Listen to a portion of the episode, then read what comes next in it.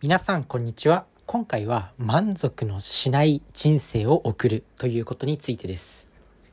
満足するってあるじゃないですか。そういう単語。何々して満足した、まあ、ご飯を食べて満足した。美味しいものを食べて満足した。お金を稼いで満足した。仕事で成果が出て満足した。まあいろいろ満足したってあるんですけど果たしてそれはいいのかと。まあよくある議論ありますよね。なんか満足したらそこで成長が止まってしまうとか。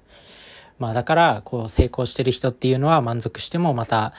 あのままた求めてでままた目標を達成して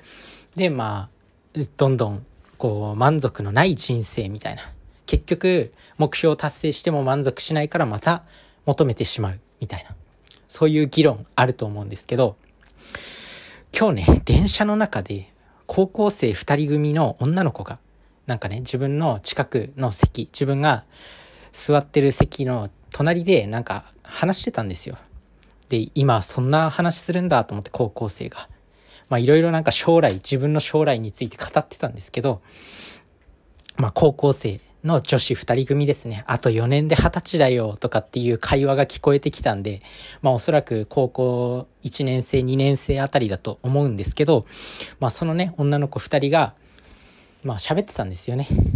あれさ、思わない？満足の、満足しない人生ってさ、ある意味不幸じゃない？みたいな。結局、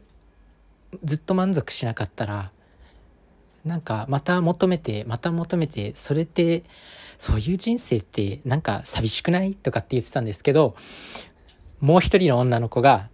それはもう頑張ってる人に頑張ってる自分に酔ってるんじゃないとかっていうなんか深い議論をしてましたね。今の高校生ってそんな話するんだと思いながらまあ自分自身も高校生の時の記憶なんてまあほぼ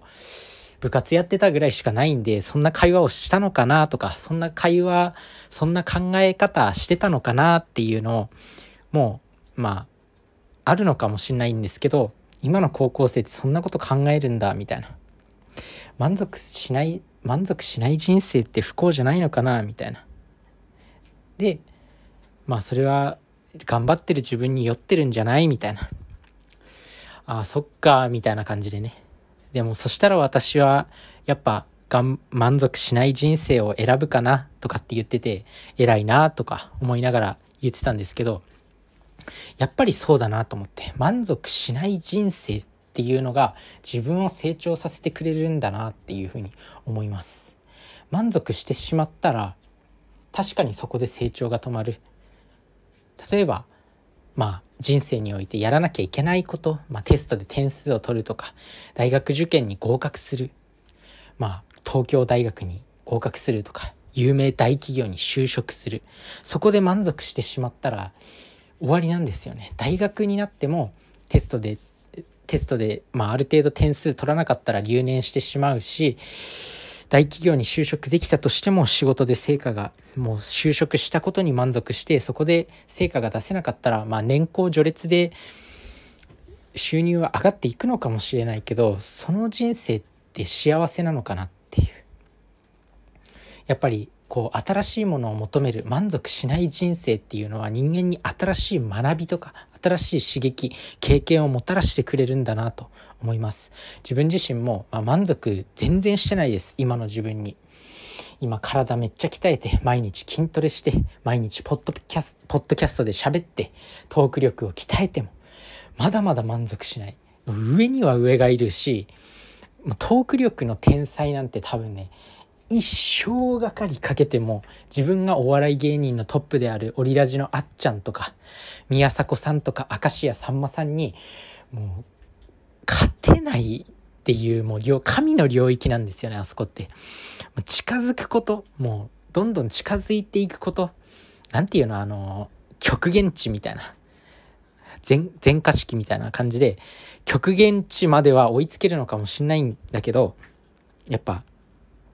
いくらこう成長してもまだまだ満足しない。だからこそ成長していける。トップにはトップがいるんで自分がこうやって筋トレとか毎日やっててもボディービルダーのような体にはなれないし自分がこうやって毎日ポッドキャストで喋っててもトークの天才と言われるような明石家さんまさんとかお笑い芸人さんまあ数かお笑い芸人さんなんて大体みんな話うまいからね。追いつけない。追い追いつくっていう気持ちではいるけどね。まあ、そんな感じで満足のない人生満足しない人生っていうのが自分のレベルを底上げしてくれるそうなんだと思います。皆さんも満足しない人生選んでみてください。まあ、高校生でもねそういうこと考えるんだっていうふうに思いました。あの女の子2人自分が今日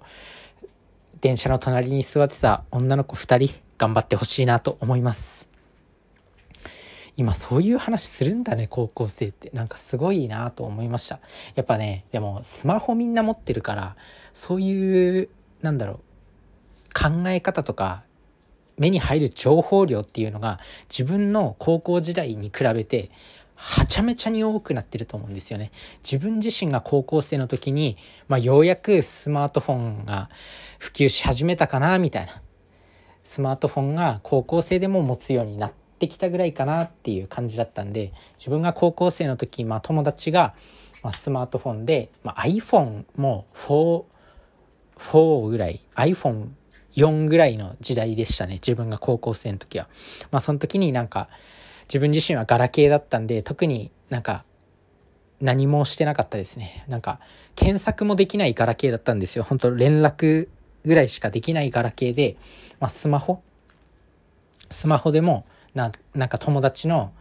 パズドラをなんか隣で見るとか、まあ、そういうことばっかりやっててなんか今の高校生ってスマートフォンっていう最強の武器持ってるじゃないですか。これであらゆる検索ができるんですよね。本当に。だからもう検索の速さとかもちろん検索までの手間っていうのが短縮されてるだけでどれほど成長するかっていうどれほど頭良くなるかなって思うんですよね自分自身はまあ、別にネインターネットがなかったわけじゃないから調べることは可能だったんですけどやっぱ自分自身のものを持ってる自分自身の検索ツールを持ってるっていうのは最強に強い。もちろんね自分自身あそれこそなんだろうな活かせるところで言ったら大学受験の勉強方法とか自分自身も調べたんですけどやっぱパソコンも自分のパソコンを持ってるわけじゃないし親の部屋にあるパソコンをなんか使わせてもらってるっていう感じでもうその段階で手間がかかっちゃうし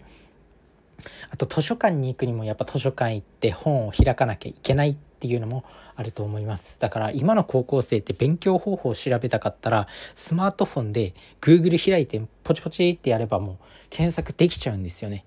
だからもうね本当にすごい時代だなと思います。しかも今オンライン授業みたいなオンラインでもう予備校と同じような授業が受けれる、まあ、スタディサプリみたいなアプリもあったり。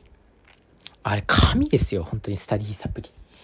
そんな感じでまあ今は本当にすごい時代になってきたなと。そして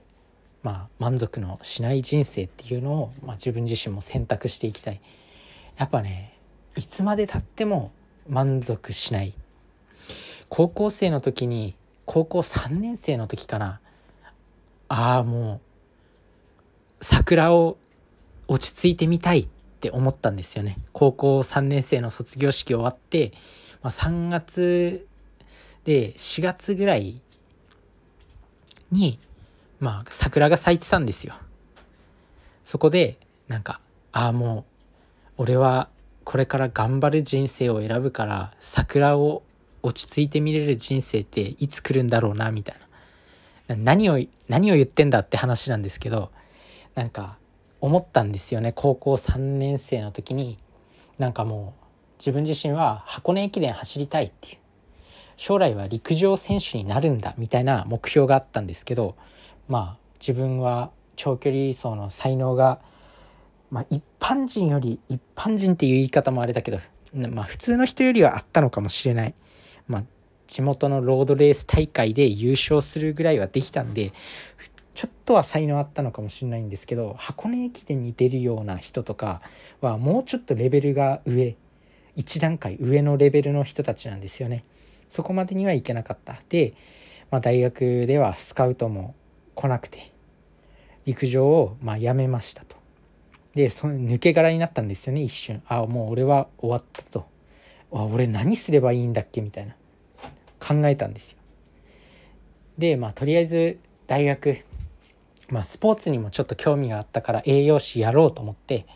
まあ行ったんですよね大学に。管理栄養士の資格を取れる大学に行きました。まあそこで高校時代全然勉強しなかったっていうのがちょっと反動が来てえげつないほどのやる気スイッチが入ったんですよね。でもうなんだろう。本当にずっと勉強してる。頭の中でも教科書めくってるみたいな。頭の中で覚えた教科書のページをブツブツ唱えてるみたいな。そんな感じのことをやってて。でなんかああもう自分はこっちの人生を選んだんだと。で桜を何も考えず頭の中の思考を空っぽにして桜を見れることってもうないのかなっていうふうに思ったんですよね。いつまで頑張ればいいんだって最近は思うんですけどまあそこで満足してしまったら今の自分に満足してしまったら、まあ、桜は綺麗に見れるのかもしれない。何も考えず桜を見ることはできるのかもしれない。でもそこでそうなってしまったらもう終わりだなっていうふうに思うんですよ。なのでなんか満足しない人生っていうのを、まあ、今後も選択していきたいなと思います。皆さんも自分の今の状態に満足せずどんどん成長していきましょう。それじゃあね。バイバーイ。